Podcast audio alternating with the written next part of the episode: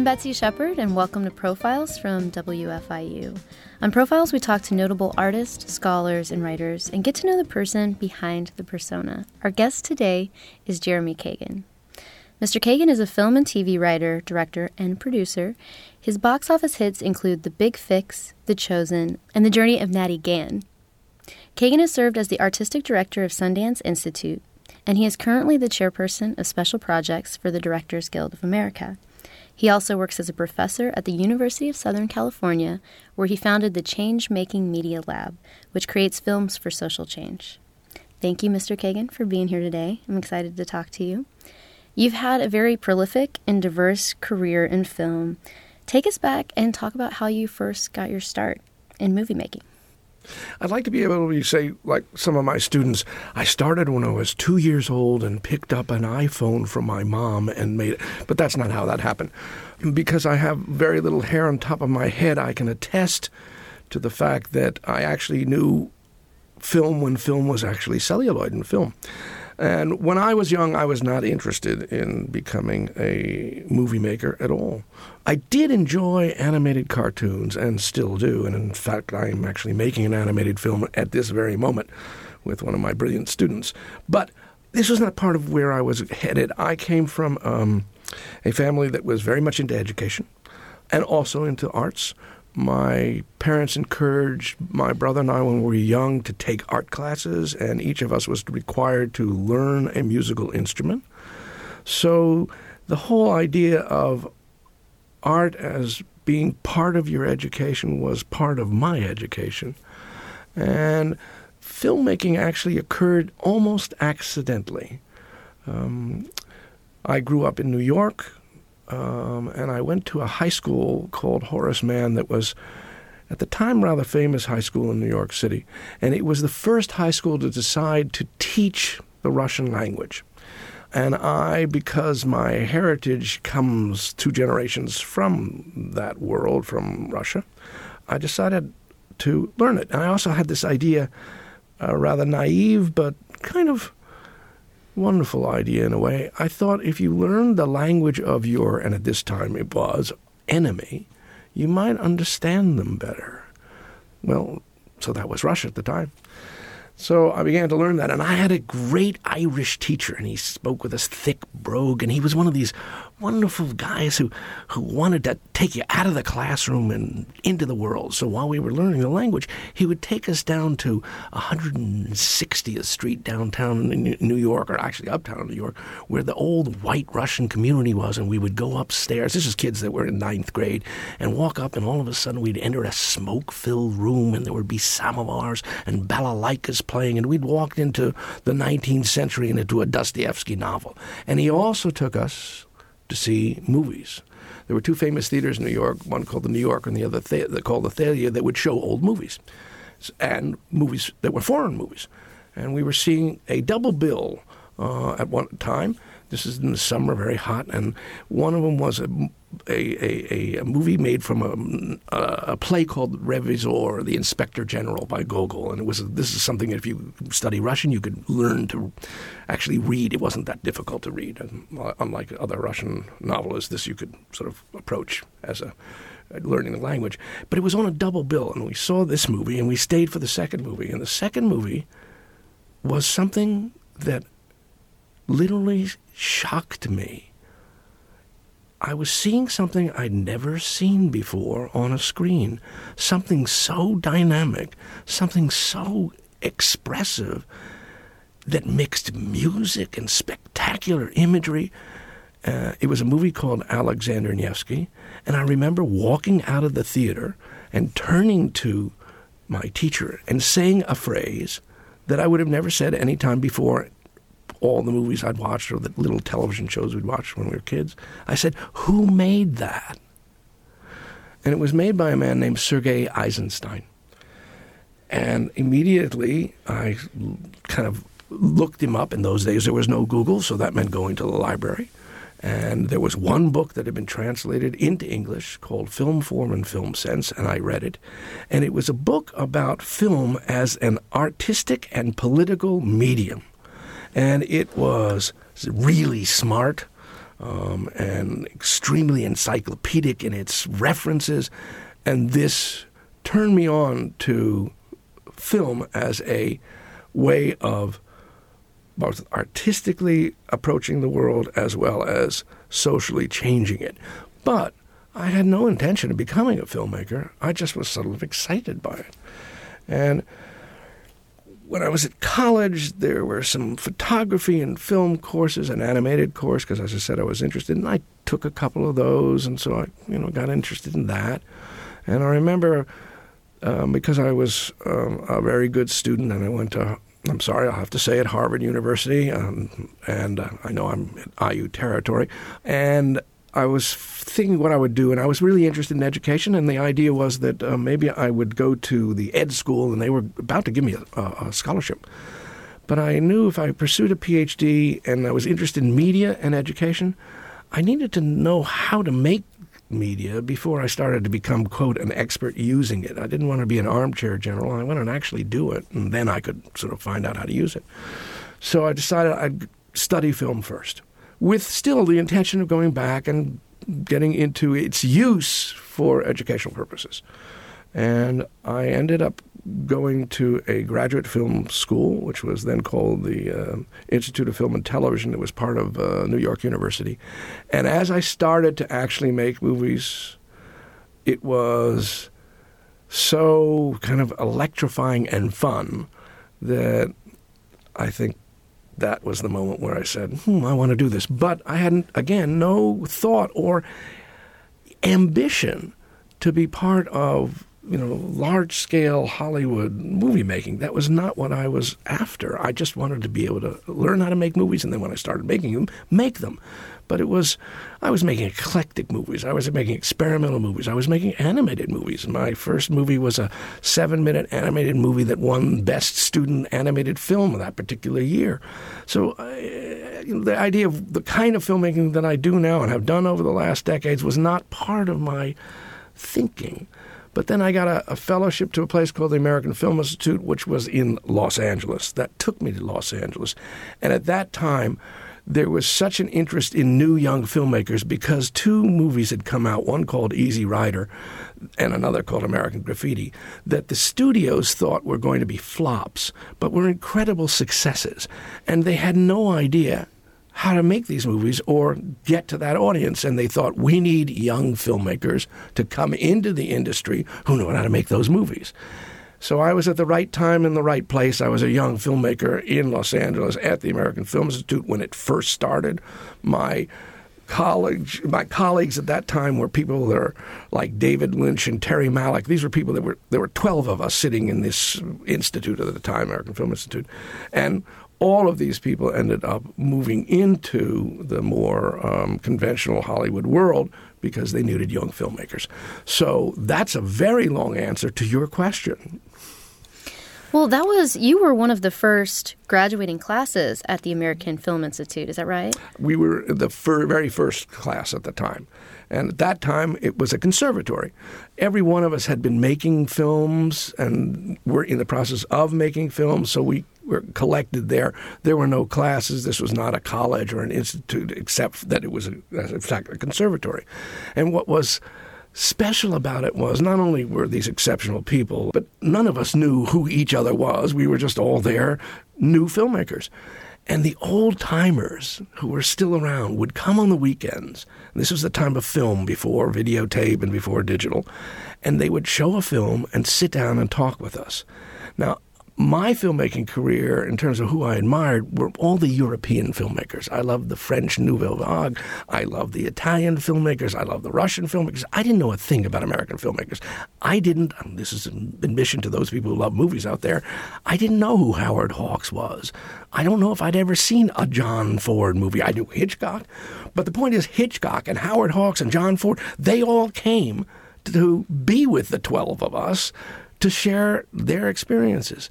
So we got exposed to the true masters Um, and in many ways, I was so naive, I didn't realize how to take advantage of them. And again, I never expected to ever be making the kind of films. I never expected to make a feature film while I was at the AFI. I thought I'd go back to New York and actually do some work with what was called the Children's Television Workshop, which became Sesame Street. That's where I thought I was going to be. But Hollywood wanted, um, and I got my opportunity to direct a uh, television series very surprised. I remember I'd only worked with crews of five people. I had very long hair at the time, and I wore sandals, and I really didn't look like I belonged on a Warner Brothers set. But um, I quickly knew what to do, and then was able to move. As I look at my students now, amazingly fast in terms of uh, my career as a uh, filmmaker, and inevitably within five or six years, I was making my first feature movie. You mentioned American Graffiti and Easy Rider, which set the tone for a new style of filmmaking, especially Easy Rider, which was a countercultural movie. Mm-hmm. Your first feature film was Heroes, starring Henry Winkler, Sally Field, and Harrison Ford. The film is about two Vietnam vets and the effects that PTSD has on their life and relationships. The film came out in 1977 and it was one of the first post Vietnam War movies to deal with veteran struggles. Mm-hmm. What motivated you to make that film? I think I've always been motivated to make movies that can make a difference. I know this comes from my parents, honestly. My father was a clergyman, my mother was an educator. Both of them really were believing that our role as individuals was to contribute to the society around us, and that our role also was to aid those in need. So that became a kind of overall motivation for me since I was young.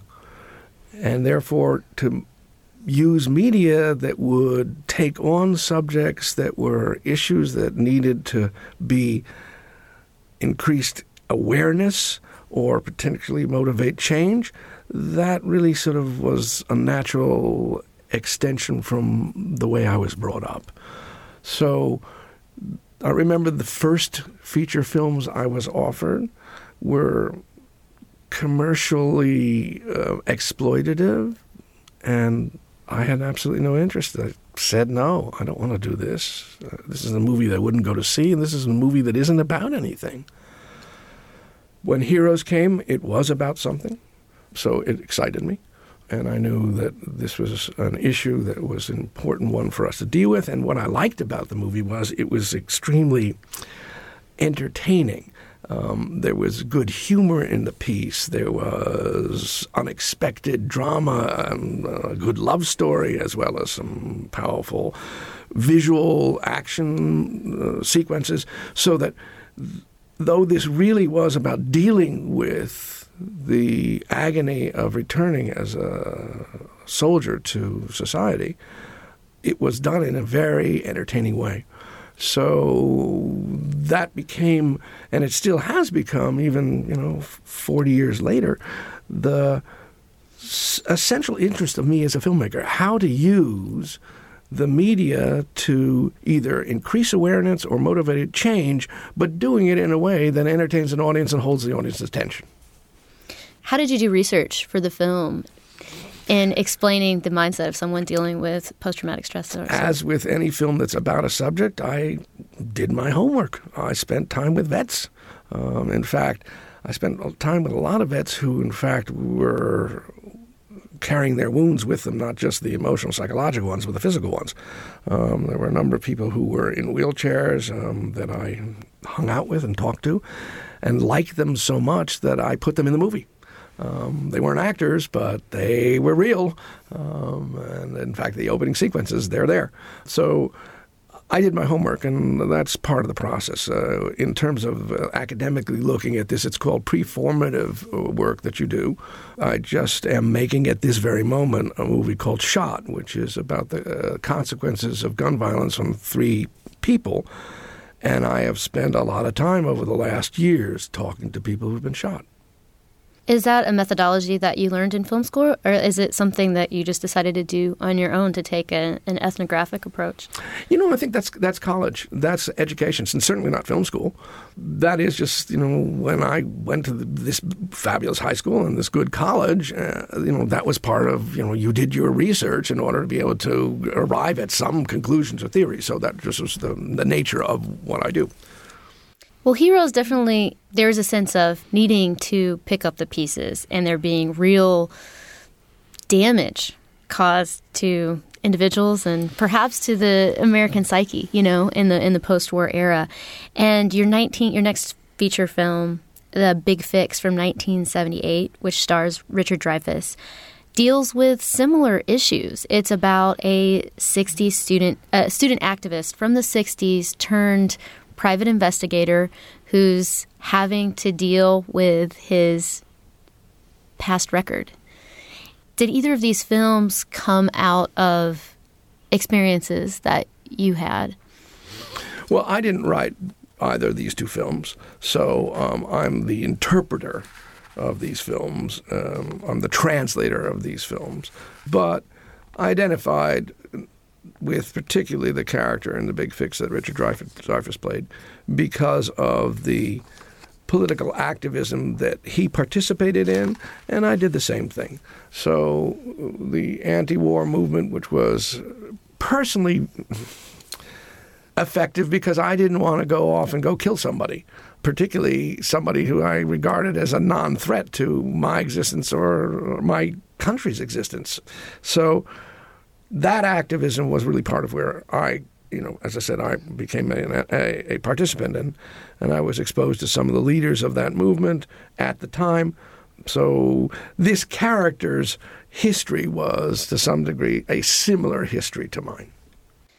It's a film noir, and it's always been really interesting to me the relationship between American history and film noir. Film noir erupted after World War II mm-hmm. and was a way, a roundabout way of addressing the trauma that social, you know, that that um, soldiers had experienced, and also the different urban issues that followed people home.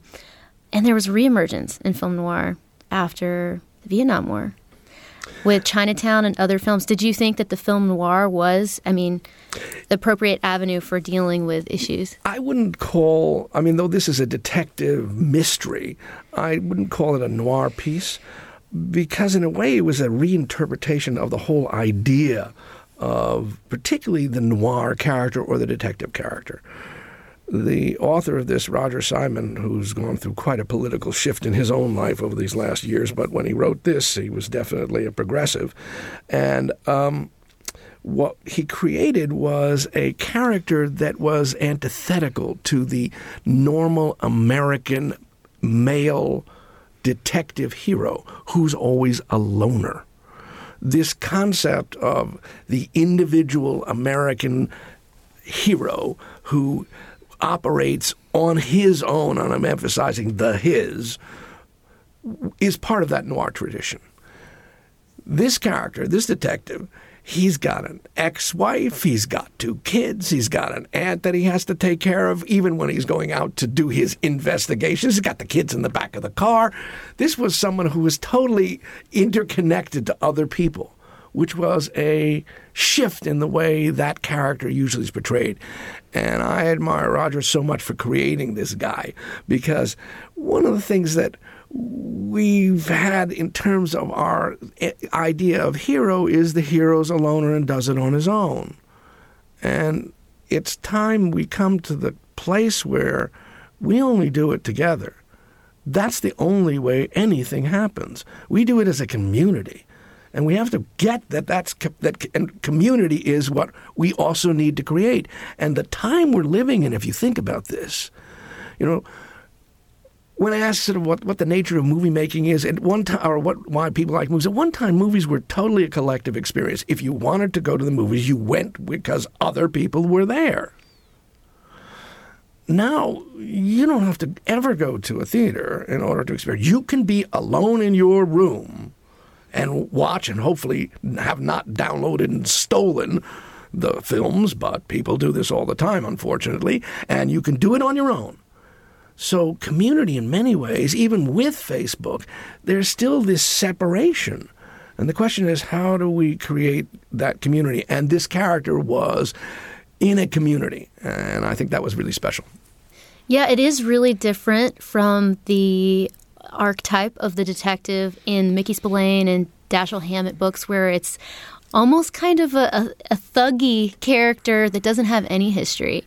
And in The Big Fix, Richard Dreyfuss's character has a lot of history, and that history comes back to haunt him, but it also helps him do his job. What was it like working with Richard Dreyfuss. This was right on the heels of. He won the Academy Award while we were working. Yeah. Can you tell me about that? Um, well, first of all, Richard is extremely smart and an incredibly gifted actor. But there was this wonderful moment for me when Richard, and it was it was a sort of one of those teaching moments, when Richard did something fabulous. It was unexpected, and I went up to up to him afterwards and said to him, "How did you do that?" And he looked at me with this strange look and said, Do what? And what I realized was great performances are really in the moment of the performance, and the actor is not aware necessarily of what he or she's doing. They're just being truthful at that moment. And Richard had that great capacity to do that. So the awareness was my job as the director. And there's a famous director, theater director named Harold Clurman, who once said the director is the audience of one, meaning it was me to look at what he was doing and be affected by it and either alter it or say, great, let's move on. But not to ask him how he did it because that would have made him more conscious of his process rather than letting the process be instinctual, immediate, spontaneous, which is what you want. So that was a real wonderful lesson for me to get that um, and I've argued by the way Irv Kershner who did the second Star Wars movie was an acquaintance of mine and I, because of the work that I do at the Directors Guild of America I've met and had long conversations like you and I are having right now with literally hundreds of the greatest directors in the world. I've been incredibly fortunate to do that. In one conversation Irv and I were talking about that issue of how much is an actor to be aware of what he or she's doing. Irv believed that there was sort of like this percentage, like 10%, they should be. Um, and if they studied acting, of course, they might be because there are obviously things you know how to do. There are techniques that you know and you can apply. And but we were both in sort of admitting one part of it was what you want to do as a director is to create an environment, an atmosphere, and a guidance so that the actor does what he or she does in a absolutely unexpected but needful for the character way. That's our job to have created the possibility that that's going to happen, but to not have the actor observing themselves. Because in that sense, they're completely unself-conscious. They're able to take on the role fully and the work that they do, because it's interesting about what you talked about homework in terms of my work as a director, is also the homework an actor does. An actor needs to do the homework of creating a character. And what is a character? Now, we each have a character. You've got your character, I've got mine. You know, my character is going to be a little bit different talking to you than potentially, let's say, talking to my brother or talking to a student. Well, there's some variance, but there's sort of, sort of like a consistency to it if an actor is going to play a part that is not just reflective of who he she is as as their character, then they have to do the homework. That homework is understanding the perception of another human being. And to do that, you have to understand all the relationships that human beings had, and you have to know the prior circumstances that brought that human being to this moment. That's the homework. Once you've done that homework, and owned this new character, then when the director says action, you are doing it within the world of that character, the perception of the character you created, and then you just let, in essence, the truth come out as it would come out in the moment. This is Betsy Shepard for Profiles. Our guest today is Jeremy Kagan. Mr. Kagan is a film and TV writer, director, and producer. Thank you so much for being here with us today. Let's talk about your 1981 movie, The Chosen, which stars Robby Benson, and it deals with the post World War II generation and the political sentiments that came about. More specifically, it deals with the rise of Zionism within the urban Jewish community following the war. It traces the unlikely friendship between the son of a Zionist and the son of a Hasidic rabbi, and the battle lines that get drawn between them. Mm. Are there any parallels to your life, and what motivated you to make this movie? This movie wanted me to make it. Um, this is a story I've told a number of times, but it also is a story that I think reflects some of the things in each of our lives.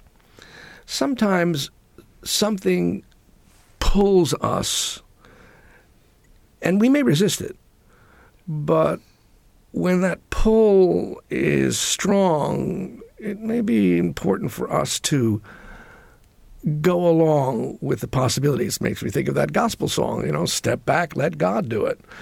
There was a script that was sent to me that I read and thought was a, not a very good script at all that I said no to. And my career was, you know, starting off, I'd made, you know, Heroes was a big, giant financial commercial success. So that made me of value to Hollywood because Hollywood's about profit. Um, and the Big Fix was very well respected, didn't make as much money, but you know I was I was sort of in the world now, and so I was getting scripts, and I read this one and said no. About two years later, I get a contact through my agent. I had an agent now, or I had an agent before this too. Uh, that the uh, uh, Landaus, who were very famous producers, they produced uh, uh, The Man in the Glass, Glass Booth and Rhinoceros and, and The Pawnbroker, some fabulous movies, wanted me to direct a picture. And they, they sent over the script, and I opened up the script and I start reading it. I read this script before. Oh, this is that. Oh, this is this is not a good script. Why do these fabulous producers want to make this? So there was so no I, update to the script. No, it was the same script. Two years later, I'm getting the same script, but why? So I went out and bought the book. I'd never read this book by Chaim Potok. I read the book that night, and I'm not a fast reader. I'm just, but that happened to capture me, and I realized the book was brilliant. I mean, this was an amazingly smart and emotionally powerful story and great characters. I thought, well, I called them up the next day and I said, absolutely, I'll make this movie. Uh, but you have to let me rewrite the script because okay, fine. And so I did. But the reason it spoke to me and the reason it wanted me to make it was because it really reflected the realities of my own life. My father was a clergyman. My father was a rabbi. I come from literally hundreds and hundreds of years of people who, in fact, were rabbis, which means teachers. So, one of the characters who is the son of a rabbi, well, that's the one Robby Benson plays, that was me. On the other side of that, my father was the first clergyman in New York State to get a PhD in psychotherapy and psychology from Columbia University. He was a practicing therapist as well as a practicing clergyman with his congregation. So that whole issue of psychology as a, an approach to human nature and to changing human nature was the enlightened, if you will, new approach to uh, um, sort of helping other people, that also was part of my tradition. So these two sides in this movie, one a very traditional side and the other a very sort of modern progressive intellectual side and an activist side. That's who I grew up with. My father marched in the civil rights movements down in the, in the early 60s. So that balance of these two characters, because there's this other character played by a wonderful actor named Bill, Barry, Barry Miller, uh, who's Maximilian Schell plays his father this was really sort of me.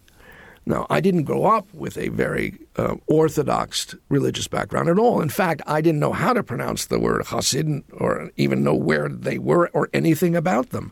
And I had to do my research for that too. And that research literally changed me.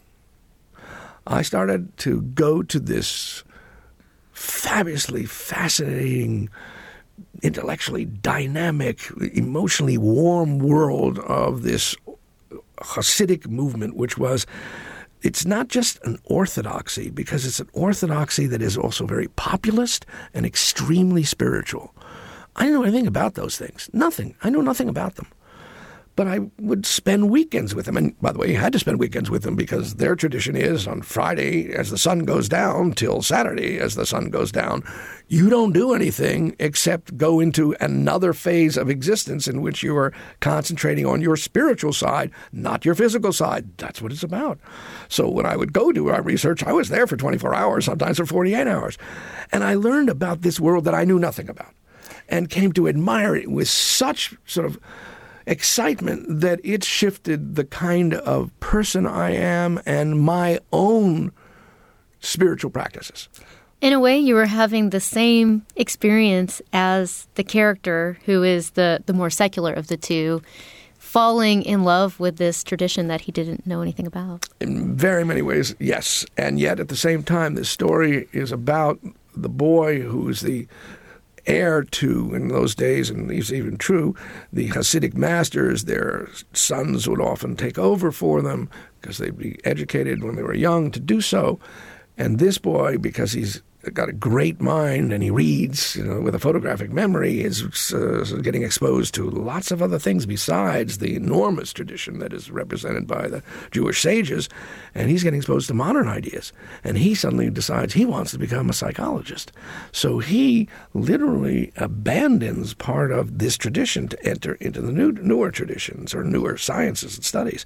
So this battle has been also in my own life because there's sometimes when I would like to honestly I'll use this word, uh, keep Shabbos, which is that 24 hour prayer period. I'd like to stop. And if I were an Orthodox Jew, I would stop. But my life as a creative person and as a, a, a person of our time, sometimes I can't stop for 24 hours. You know, we have to shoot something on the weekend. We or I have to prepare something, and and I feel that struggle because there's a part of me that gets the gift of taking 24 hours off and realizing who you really are. And there's a part of me that says, no, there's just so much to do that I can't take 24 hours off. So I, I at this very moment, are in the struggle that is reflected in the issue of that movie. But the other issue in that movie that's really powerful for me, and as I was making the movie, and oftentimes when you're making the movie, the movie talks to you and tells you what it's about it became real clear what that movie was about as I was making it. And it's about tolerance. I didn't know that when I started it, but I got it as we were making. It's about recognizing the essential ability to allow other people to choose the way they want to live as long as they're not doing any harm to others or themselves. And that diversity of belief and practice makes for the excitement of the world we live in. It's like as we think about all the species now that are being destroyed, and you realize it's the diversity that makes life exciting. I remember Thomas Jefferson said something like, you know, we want to unite in terms of our political world for fairness, and we want diversity in terms of our belief systems and religious practices. This is Thomas Jefferson. So the idea of tolerating other people's beliefs and maybe even getting to know them is what this movie was encouraging.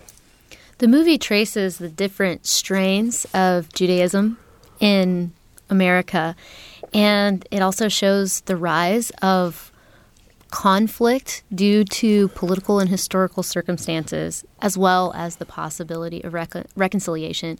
Did finishing this film did it feel different than finishing your other films? I mean, were you was there a certain sense of pride in showing that to your family? Pride's or? difficult because I think there's a danger in it because it gets your ego even bigger than it needs to be. Um, I mean, I'm delighted to be able to be in this interview, and there's, you know, obviously my ego is satisfied by being having attention paid to it, but the moment for me was a personal one. When the movie was finished, and it was made independently. In those days, there was no such thing as an independent movie, but that's the way it was. And So no one really knew what was going to happen to it. And I didn't know if it was a good movie or a bad movie at the time. And I knew it wasn't a bad movie. I didn't know how good it might have been because I was too close to it. And we had uh, it screened, and we uh, I got a call on Monday from the head of uh, two of the studios, Columbia Studios and 20th Century Fox, both of whom they called me, not the producers, to say we love this movie, we want to distribute it. When the movie finally did get distributed, I remember it opened up on a rainy day in Los Angeles, and I drove to where the theater was, and there was a line around the block. And I remember thinking of my dad at that moment who had died, and I remember tearing up because I knew he would have been he would have been proud that his uh, the work of his son was being paid attention to. In 1985, you made a film for Disney called The Journey of Natty Gann, which tells of an intrepid young girl who hops the rails in search of her father during the Great Depression. Why did you decide to do a children's movie? I read the script and thought it was wonderful. Jeannie Rosenberg wrote the script, and I love the fact that the hero was a heroine, um, that it was a teenage girl who really had uh, the, the, the, the gumption to take chances and risks, and I just was excited by that character because we hadn't seen that character, and I thought Jeannie uh, did a remarkable job in creating this this character, and I was uh, excited also to sort of deal with that time, to take on in a way what it was like during the Depression, particularly for kids, and literally millions of kids were on their own during that time. And I remember one of my mentors was John Cassavetes, a great American director, directed Faces and Husbands and The Woman Under the Influence. And John was saying, Well, what's your next picture, kid? And I was saying, uh, Well, I told him a little about it. I said, uh, So well, let me get this straight. You got a kid, you got a wolf, and you got trains. So you're kind of on a suicide trip. Uh, and having all those things together was it was actually a joyous experience. Um, the, the, young girl that we found, Meredith Salinger, who actually never really acted before, uh, did a uh, spectacular job creating this character. And the wolf that was actually part Malamute, part wolf, named Jed, was this amazing animal with such presence. In fact, you weren't allowed to touch him. You weren't even allowed to talk to him. Clint, his trainer, made sure that nobody on the crew could. In fact, the girl couldn't get the part unless the animal who got cast for her first liked her. And the animal was very trepidatious about anybody and it was exciting sort of you know create this world which is one of the things that's so remarkable about movie making. Each time you make a movie you are exposed to both a whole set of new people usually which in itself is fabulous but you're also oftentimes taking on a subject that requires you to really step into it and to embrace it and to be surrounded by it so learning about that time, which I didn't know a lot about, that fact that I just told you about the million kids, I didn't know. Um, and that the kids traveled in gangs, I didn't know. In fact, the middle of the movie has a whole section where she actually joins a gang of kids and that got in the movie because as I was doing research, I found out about it and I said to Jeannie, let's put this in. And so a whole section of the middle of the movie is about what we found out about. So that experience of continually learning is one of the gifts uh, of movie making. Both The Chosen and The Journey of Natty Gann are period pieces and especially the journey of Natty Gann, there's a lot of really exquisite sets and these really cinematic on location shots. Can you talk about how the challenges of adjusting to that kind of production? Well, first you need to surround yourself with other artists who can help you realize these uh, worlds. Um, and I was fortunate enough to have a phenomenal production designer and uh, actually a very famous costume designer. Um, who in fact was nominated for an Academy Award for the costume design for that movie. And so these people steep themselves into their research, bring that to you as a director, and then you're able to select that. But what was interesting about this movie was we were trying to find real locations because this was not an expensive movie. We couldn't build, uh, and there was no CGI in those days. So, although we did do uh, what are called matte shots, uh, which uh, which are combinations of sort of paintings and what you photograph, that's been around since the beginning of movie making. This sort of preceded CGI. But we were trying to find real locations that really represented. We were up in Vancouver, and they were just about to tear down a whole old area of Vancouver. We were like a month and a half ahead of the teardown, but that area all was from the 1920s through you know now. So we, we were able to photograph it before it was wrecked down. But I remember there was uh, what what I like to, is to think of movies as evolutionary. That there, it starts with a script, and then once you cast and find the locations, that changes. And then once you're shooting, it changes. And once you're in post production, editing and adding all the elements of color and music, it changes. So it's this changing process. So in this particular movie, Jeannie had written where the father had gotten a job across the country working in a mine underground. Hmm. Now, as I'm scouting locations to find various parts, like this old part of Vancouver at that time, we're also scouting locations where the mine might be, and I'm in a helicopter. And as I'm flying around, I'm looking at these phenomenal old growth trees, these spectacular forests all around Vancouver. I'm thinking, wow, that's interesting. Of course, it has nothing to do with a mine, but it's fabulous. And all these roads that are curved roads that lead up, and my mind is sort of getting stimulated by this visual imagery. And then somebody shows me while I'm there a documentary, a 15 minute documentary about what's called tree topping. Now, tree topping is where these brave guys climb these incredibly tall pines and they cut off the top of the pine and attach to it all kinds of winches and that is used to pull together all the trees that are chopped down. They're dragged into one place so they can be loaded up and then shipped, right? And it's called tree topping. And when you top a tree, if you're on top of it, the tree actually weaves back and forth. And I'm looking at this and thinking, wow, this is amazing. And I immediately say, that's what the uh, father should be doing, not being underground, should be doing that. So we do our research. We find people actually still do it because at the time nobody chopped trees. That was something they didn't top trees in the 30s. Now they have machines and you know all kinds of stuff. But we found the people that could still do it, and that became part of our story. So the idea of adapting to the input that you get to shift your storytelling um, because of being open and being given the gift of something that you unexpected. Uh, that really shifted this particular storytelling, and it's I think it's visually one of the beautiful things in the movie. It's interesting because it's it is it's a children's or family movie, and at the same time, it deals with some pretty gritty social realist issues. It it shows the experience of poverty, of abandonment, of injustice. What did you want to teach kids in, with Natty Gann? Well, if there was a listen, I think every movie. This is you know this famous line. One of the guys who ran studios in the 30s and said, you know, if you want to send a message, send it by uh, telegram. Send a telegram. Don't make a movie.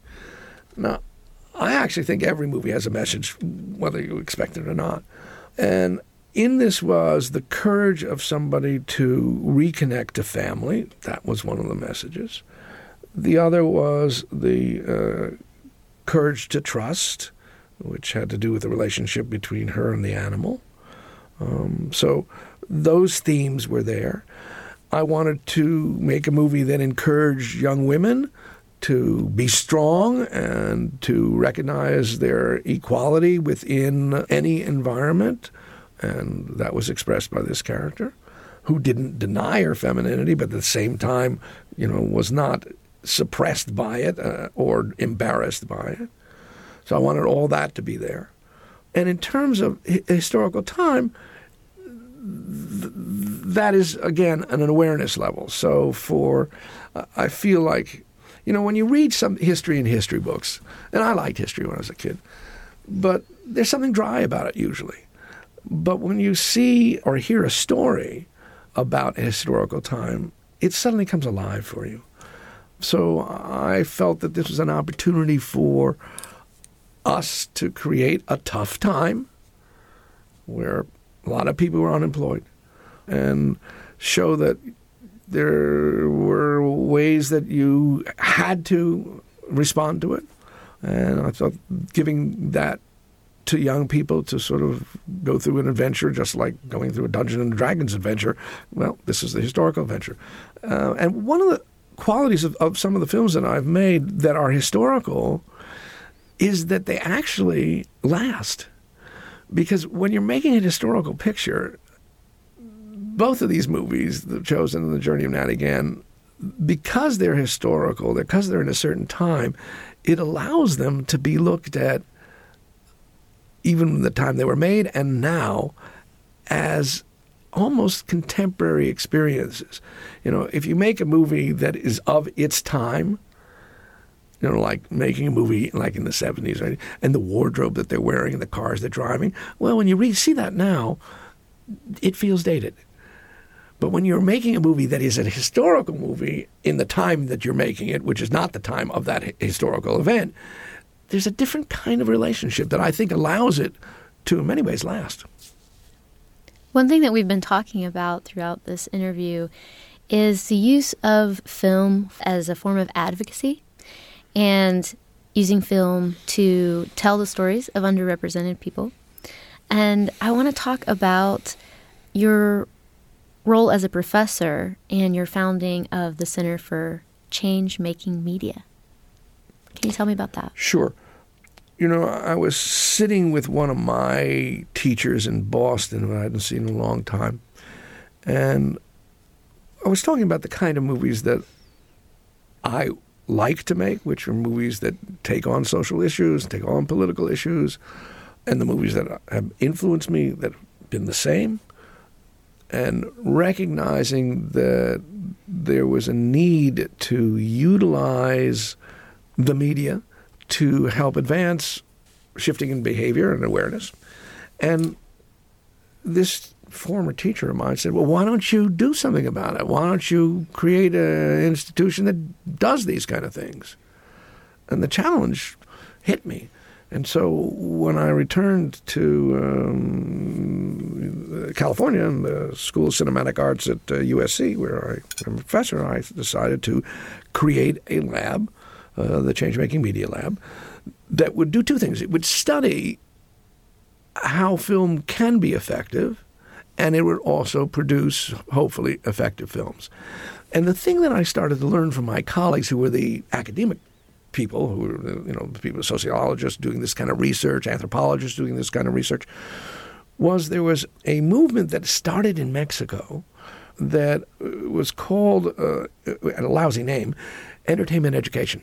And the concept is that using stories, particularly dramas that fit in certain kind of social examples where there's a character who doesn't want to do the thing, there's a character who wants to do the thing, there's a character who's undecided, that using those as a model, and this is sort of out of uh, social change theories, that you actually could successfully um, influence people's behavior. Now, obviously, advertisement has been studying this and doing this for thousands of years, but this is specifically utilizing these kind of um, longer storytelling um, formats. And um, the best example is when it started in Mexico, uh, there was an issue about uh, literacy and it's a major issue in the, that city. And so they did a soap opera about a family that was illiterate and it ran for about six months. Um, and it was a real old fashioned soap opera. Mom couldn't read, so when she would go to a store, she wouldn't know had no idea. The kids were put back in the school because they couldn't read. They were embarrassed. The father couldn't get jobs because, oh, oh, well, and, and they start to get literate and their lives change. But it was all the regular soap opera drama, you know, all the love stories and the hates and the troubles and all the stuff that are part of good storytelling or bad storytelling was all there in the soap opera. This is the only thing that happened during that year dealing with the issue of literacy in Mexico City. This is in the 70s. 90,000 people usually a year enrolled in literacy courses in Mexico City. After this soap opera, it was on for six months, 900,000 enrolled And this became the first of now, by the way, which is a worldwide movement. It's not so much here in the United States, but in Africa and Asia, the use of what's called EE or entertainment education to get people to I don't. For example, if if you have a if you put those those uh, bed nets around your bed, the likelihood of getting malaria will decrease. So people have been making like documentaries forever about, you know, here's this documentary, show this documentary to people in poor areas that are getting malaria and they see they're supposed to put this and then and doesn't do anything. Show a story about a family dealing with this thing and all of a sudden people start to change. So this has become the thing that we have now become advancing through the change making uh, media lab to um, various NGOs who have issues. And so, uh, example, um, we did a comparison between, um, and this was a research from the National Cancer Institute, between um, an information documentary and a comic drama with the same amount of facts, specifically about encouraging at risk women to take pap tests to avoid cervical cancer. The sociologists took the two movies, took it out to you know thousands of women, and did their research. Which one motivated behavior change? And they tracked the women over a year. And there was a 10% increase in women taking pap tests who watched the drama over the women who watched a very well made informational documentary. So we're encouraging people to use the drama as a way to motivate either awareness change or behavior change. So these are the kind of things that the Change Making Media Lab is doing. We started this conversation with you talking about an influential teacher that you had that exposed you to cinematic experiences. What what kind of advice do you give your students? What do you want them to take away from your classes? I'm going to answer the advice question to students in two ways. I'm going to answer it in the, the way that um, just happened. I interview the directors who are nominated by the Directors Guild of America for Best Feature film every year. I've been doing it 25 years now, and there are two books that have come out called Director's Close Up, Volume 1 and Volume 2. And in the most recent interview, um, and these are three and a half hour in, in-depth craft interviews. We were with um, um, Ridley Scott, who directed The Martian, um, Alejandro Inarritu, who directed The Revenant, uh, George Miller, who directed Mad Max Fury Road, Tom McCarthy, who directed Spotlight, and uh, Adam McKay, who directed The Big Short. And I asked the same question: What advice would you give to uh, new filmmakers? And Besides the idea of, uh, I remember asking Steven Spielberg, who was a quick answer to this at one time was, well, make sure you have very comfortable shoes and you get more sleep than your actors. That, that's good advice too. But the of these five, three of them said, go out and shoot, go make movies because the point is we live in a time where the pencil is a digital camera and that digital camera is on your phone and if you've got a computer you've got an editing machine so anybody can make movies now making good movies you need to study how to do that honestly i do believe in film schools because i believe that in fact there's a lot to teach and learn. So, because a lot of people make a lot of movies, and there are a lot of bad movies that are being made out there by people who can make movies. But the point is, by doing it, you experience it. And this is an experiential media. So, therefore, go out and shoot. The advice that I also give to my students is sort of six questions. How can you learn how to see better than you see now? How can you learn how to hear better than you hear now?